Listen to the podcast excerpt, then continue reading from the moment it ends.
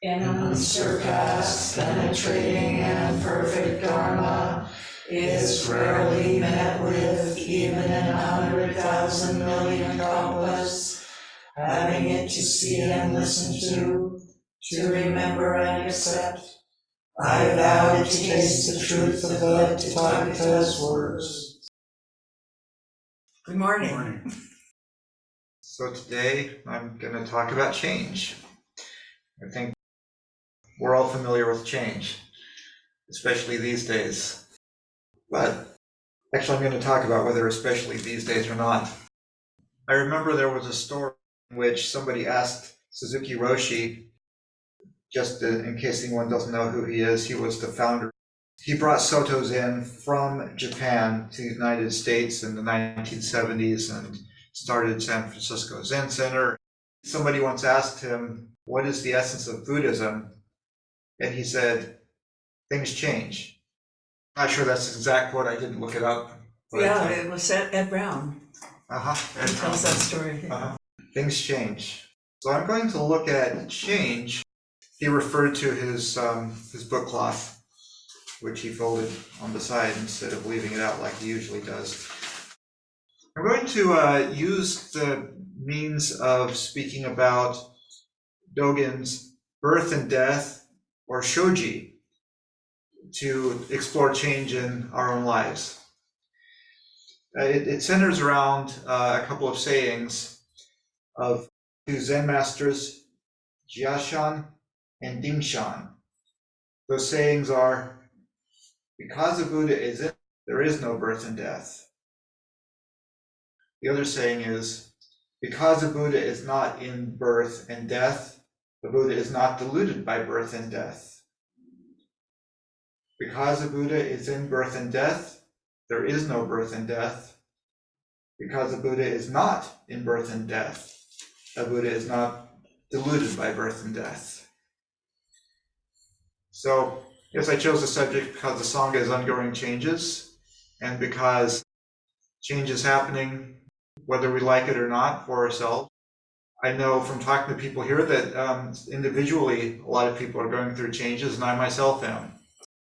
And so, I'm not going to read the whole shoji, but I am going to read some excerpts from it. The first excerpt is where he's um, ex- expounding on these um, these two sayings by the ancient Zen masters. He writes, "This birth and death is the life of Buddha. If you try to exclude it, you will lose the life of Buddha. If you cling to it, trying to remain in it, you will also lose the life of Buddha, and what remains will be the mere form of Buddha. Only when you don't dislike birth, and death, or long for them do you enter Buddha's mind. Don't dislike birth and death or long for them do you enter Buddha's mind. He starts with this birth and this life of Buddha. Is he just talking about the sayings? To me, it feels to me like he's saying this birth and death, this birth and death right here. This one that, well, Dogen experienced them, but we're experiencing right now. And when he talks about not trying to stay with birth and death or trying to avoid it, not liking or disliking or longing for it, I think he's talking about resistance to change. To me, as I sort of foreshadowed, why do we think that things aren't changing sometimes? I mean, the weather's always changing, the climate's changing, the the way I breathe is changing, my skin is changing. I, I could go on and on, of course.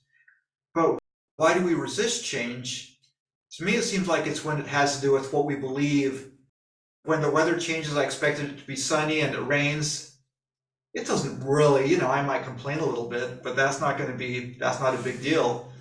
But uh, if something seems to affect my identity, and what I'm thinking of right now is that I, I suffered a, a job loss, a layoff after having worked for 10 years for the same company, and it was completely unexpected.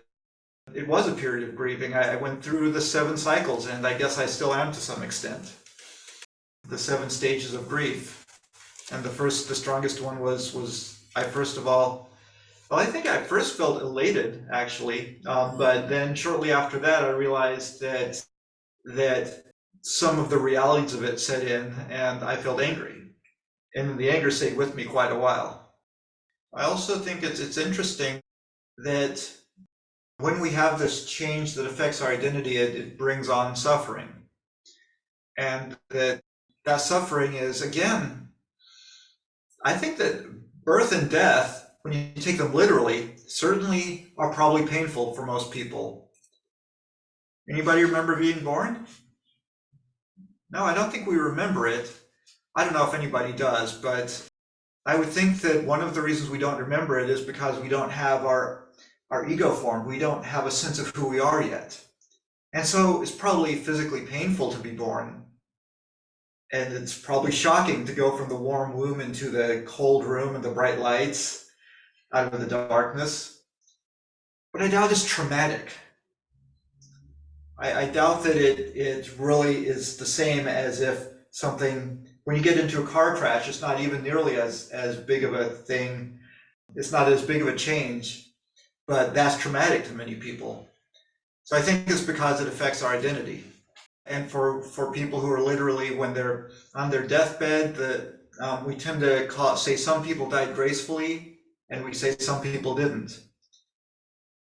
When we ourselves are, are facing an illness or feeling like we're in some way our body like our reflexes or something our biology tells us you better watch out you could die that feels really it feels like the sense of self is being threatened.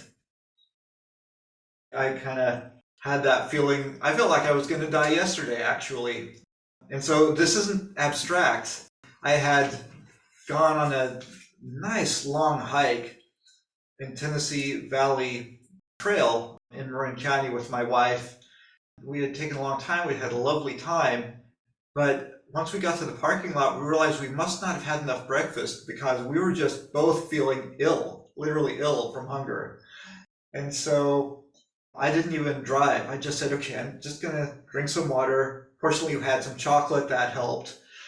And it was it was just it was really in in a way, it felt like kind of an overreaction. You know, it's like I knew we we knew we weren't going to die, but it felt like it at the moment, and that can happen. You know, almost any time.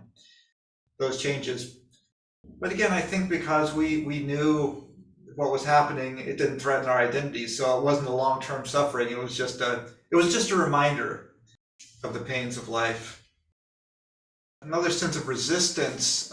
Some resistance can be to changes, and I just wanted to give some of the examples in my own life that my resistance to change after the layoff has come from basically two things. One, that there is a sense that I have to change the way I do things and who I am. I found out that I resisted this knowledge for a long time, resisted, um, I'm, I'm getting better at it now, but resisted meeting new people and doing what's called networking because I'm not a salesperson. I am an introvert. That's not who I am. And so that was, it felt like, well, pulling teeth to, um, at first. At some point, something kicked in and I realized I can do this. This is possible. I guess I got out of that sense of my identity being limited in that way. I'm still struggling a bit with being organized at home. I didn't realize how much I compartmentalized, but at home I try to be sort of spontaneous and natural. I'll, I'll write like a, a short to-do list about things I have to do at home, but um, I'm not used to being just having my time and my priorities really, you know, structured, which I have to do now um, in order to pursue the next step. So those are things that are those death or are those birth for me? An interesting question. At first, it felt like like death because something was really changing. Something uh, painful happened. Uh, the previous way of life is just suddenly gone. So I think that was one re- response. The other response is, well, maybe I graduated. Maybe there's something better. Maybe maybe it's a birth, maybe it's painfully going into bright lights and a, a cold new reality that's not necessarily worse than what I came from. Yeah, so I don't want to micromanage my own life. Is the resistance I'm getting. If I got over or am getting over this fear of meeting new people and all that, I just and realize through my practice that this is my identity shouting, that's not who I am. I can say, is that so? Is that so?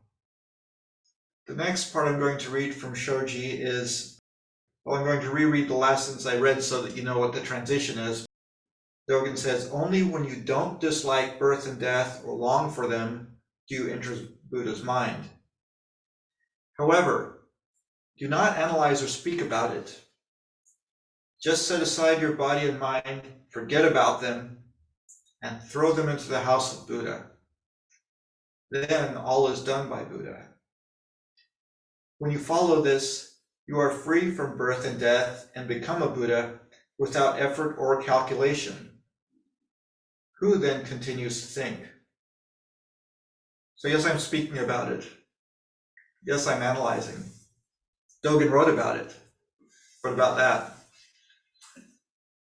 I think what he's reminding us to do is to sit zazen. We can talk about it all we want. Dogen wrote a lot about it, and this is all very helpful studying. But when we're not sitting on that cushion, we're missing it. He's talking about not seeing our changes, our births and our deaths as something separate from our life right now.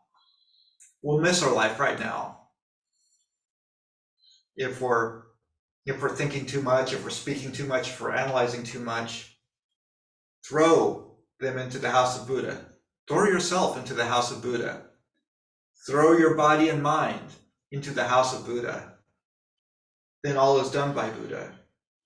It's like a, a story that Mary's often told of. Was it Blanche who asked Mel, who, who said that she thought she was getting the hang of Zazen? No, Blanche asked, Blanche told Suzuki Roshi Suzuki that, Roshi. that she was. She said, well, she, I think she said, I think I'm getting the hang of this zazen. And Suzuki Roshi apparently hit the desk and, and or whatever was in front of him and said, Zazen does Zazen. You do not do Zazen. Right? So And I think it was even stronger. I think mm-hmm. it was, never say Never. you do zazen. Zazen does zazen. so I think Dogen's saying the same thing. Just throw your body and mind into the house of Buddha. When you follow this, you are free from birth and death and become a Buddha without effort or calculation. Who then continues to think? It doesn't say stop thinking. Who continues to think? Well, I do continue to think, usually. Most of us do. But who continues to think? We can sit with that. We can sit with who keeps planning the future, who keeps dwelling on the past. And just let that question rise as a question and don't try to answer it. I also had a, a good rejuvenation in the midst of, of my struggle with change when I had already planned a vacation that was going to be a vacation from work, but decided not to cancel it even though I wasn't working anymore. My wife and I went to Inn Town Campground, which is right near Grass Valley, and I think it's in, in Nevada City, but it's it's actually it's a campground. It doesn't feel like it's it's it's um, rural enough, but with the the amenities. Anyway, it's a very nice place. I recommend it. So when we were there, we decided to do zazen, and sat on. I don't remember what she sat on, but I sat on a tree trunk um, in front of a tree and just was using the tree instead of a wall. And as I listened, I would hear all kinds of things. I would hear the birds. I would hear I would hear the children in the camp next door playing some game. And it felt so rejuvenating to just notice all those sounds. And sometimes I'd I'd say I'd notice myself and think, am I here, present, now?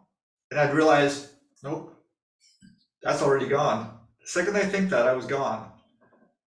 And it just felt like felt like returning.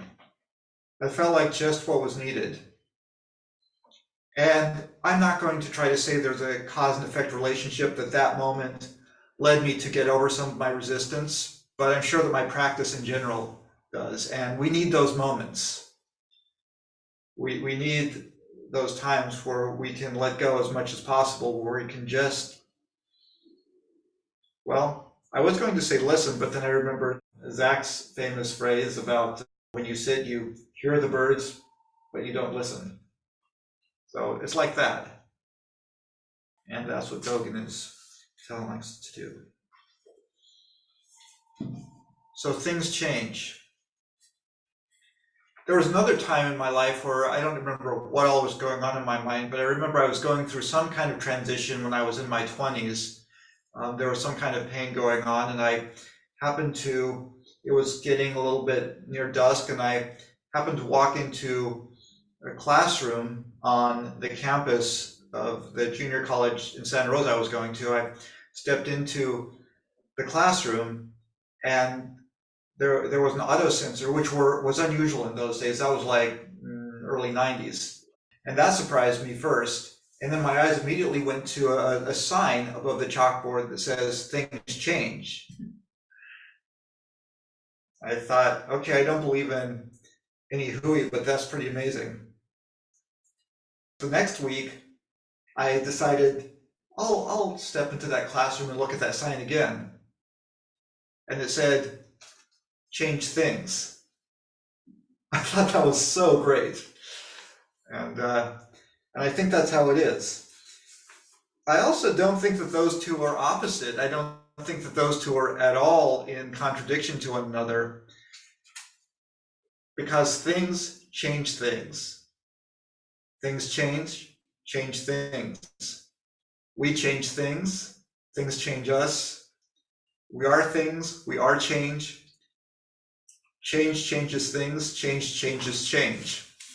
It's not as good as Dogen, but it's inspired by him. And finally, I want to read you what, what he closes with. He closes the shoji by saying, There is a simple way to become a Buddha. When you refrain from unwholesome actions, are not attached to birth and death, and are compassionate toward all sentient beings, respectful to seniors and kind to juniors, not excluding or desiring anything, with no designing thoughts or worries, you will be called a Buddha. Do not seek anything else. What's your experience with birth and death? I guess what, what I think of in change and resistance to change is that fear of the unknowns. Like things are pretty good right now, some major changes coming up. Doesn't sound good. I like what you said about uh, all that resistance just causes us to miss our lives. We miss what's happening right now because of all that preoccupation. Good point. Thank you for that. Your opening line reminded me of a scene in the movie Kundun when the young um, Dalai Lama is with his teacher, and his teacher says, Things change, Kundun. That's the only line in the movie I remember. But I love the finger snap. Yeah, you know, getting old, man, that's the ultimate change, right? Can't do things I used to do. I like to think that practicing has made that easier for me to accept and accommodate. I don't know. That's the beauty of it. but yeah, I think, like Liam said, I think we maybe from evolution or something, things changing doesn't seems like it's going to maybe be something bad. But I like to think I'm more embracing of change than I used to be. And um, in part because there's nothing you can do about it. I guess you can get angry and afraid and uh, other emotions, but acceptance is good. Now I'm ready. When you were first talking, I, when this topic comes up, I always remember a line I wrote down by Adrienne Rich, which said, The moment of change is the only poem. And I wrote that down before I ever studied. Maybe it was a precursor or something. I, I noticed change a lot here in ways that I didn't before. The seasonal changes bring different animals and creatures to the area where we live. And I'm sure that happened when I lived in Benicia, but I wasn't. I mean, there were certain things like humming, certain hummingbirds and things, but we're on the trail and um, you see uh, snakes out on the road more. And we were hiking a couple of weeks ago and there were all these tiny little baby toads that were crossing the so spring and lots of babies everywhere and and then lots of things that have been smushed by cars. Actually while we were hiking trail that's the larry scott trail we were with our friend joe and she was on a little scooter and Sunny started to notice, or somebody noticed these toads, and and all of a sudden, splat! there, Joe ran over one of them unconsciously, but sort of like ah. Um, so I, I'm really aware of how things die, um, and more often than I used to be aware of, and it makes me sad. I feel a sadness at the loss of things. And I think where I get hung up and what he's talking about is death and birth are are somehow there was something in what you read where are separate. They aren't apart from one another but I'm not there yet in my understanding. I still see them as very separate occurrences and and I'm not sure how I hold that. So it's it's it's a mystery and a question. Do you do you have any thoughts on that, Steve? I, I do. I'm going to read you a small part I, I didn't read you to give you food for thought or food for Zazen, I guess. Dogen writes, It is a mistake to suppose that birth turns into death. Birth is a phase that is an entire period of itself with its own past and future. For this reason, in Buddha Dharma, birth is understood as no birth. Death is a phase that is an entire period of itself with its own past and future. For this reason, death is understood as no death. In birth, there is nothing but birth, and in death, there is nothing but death.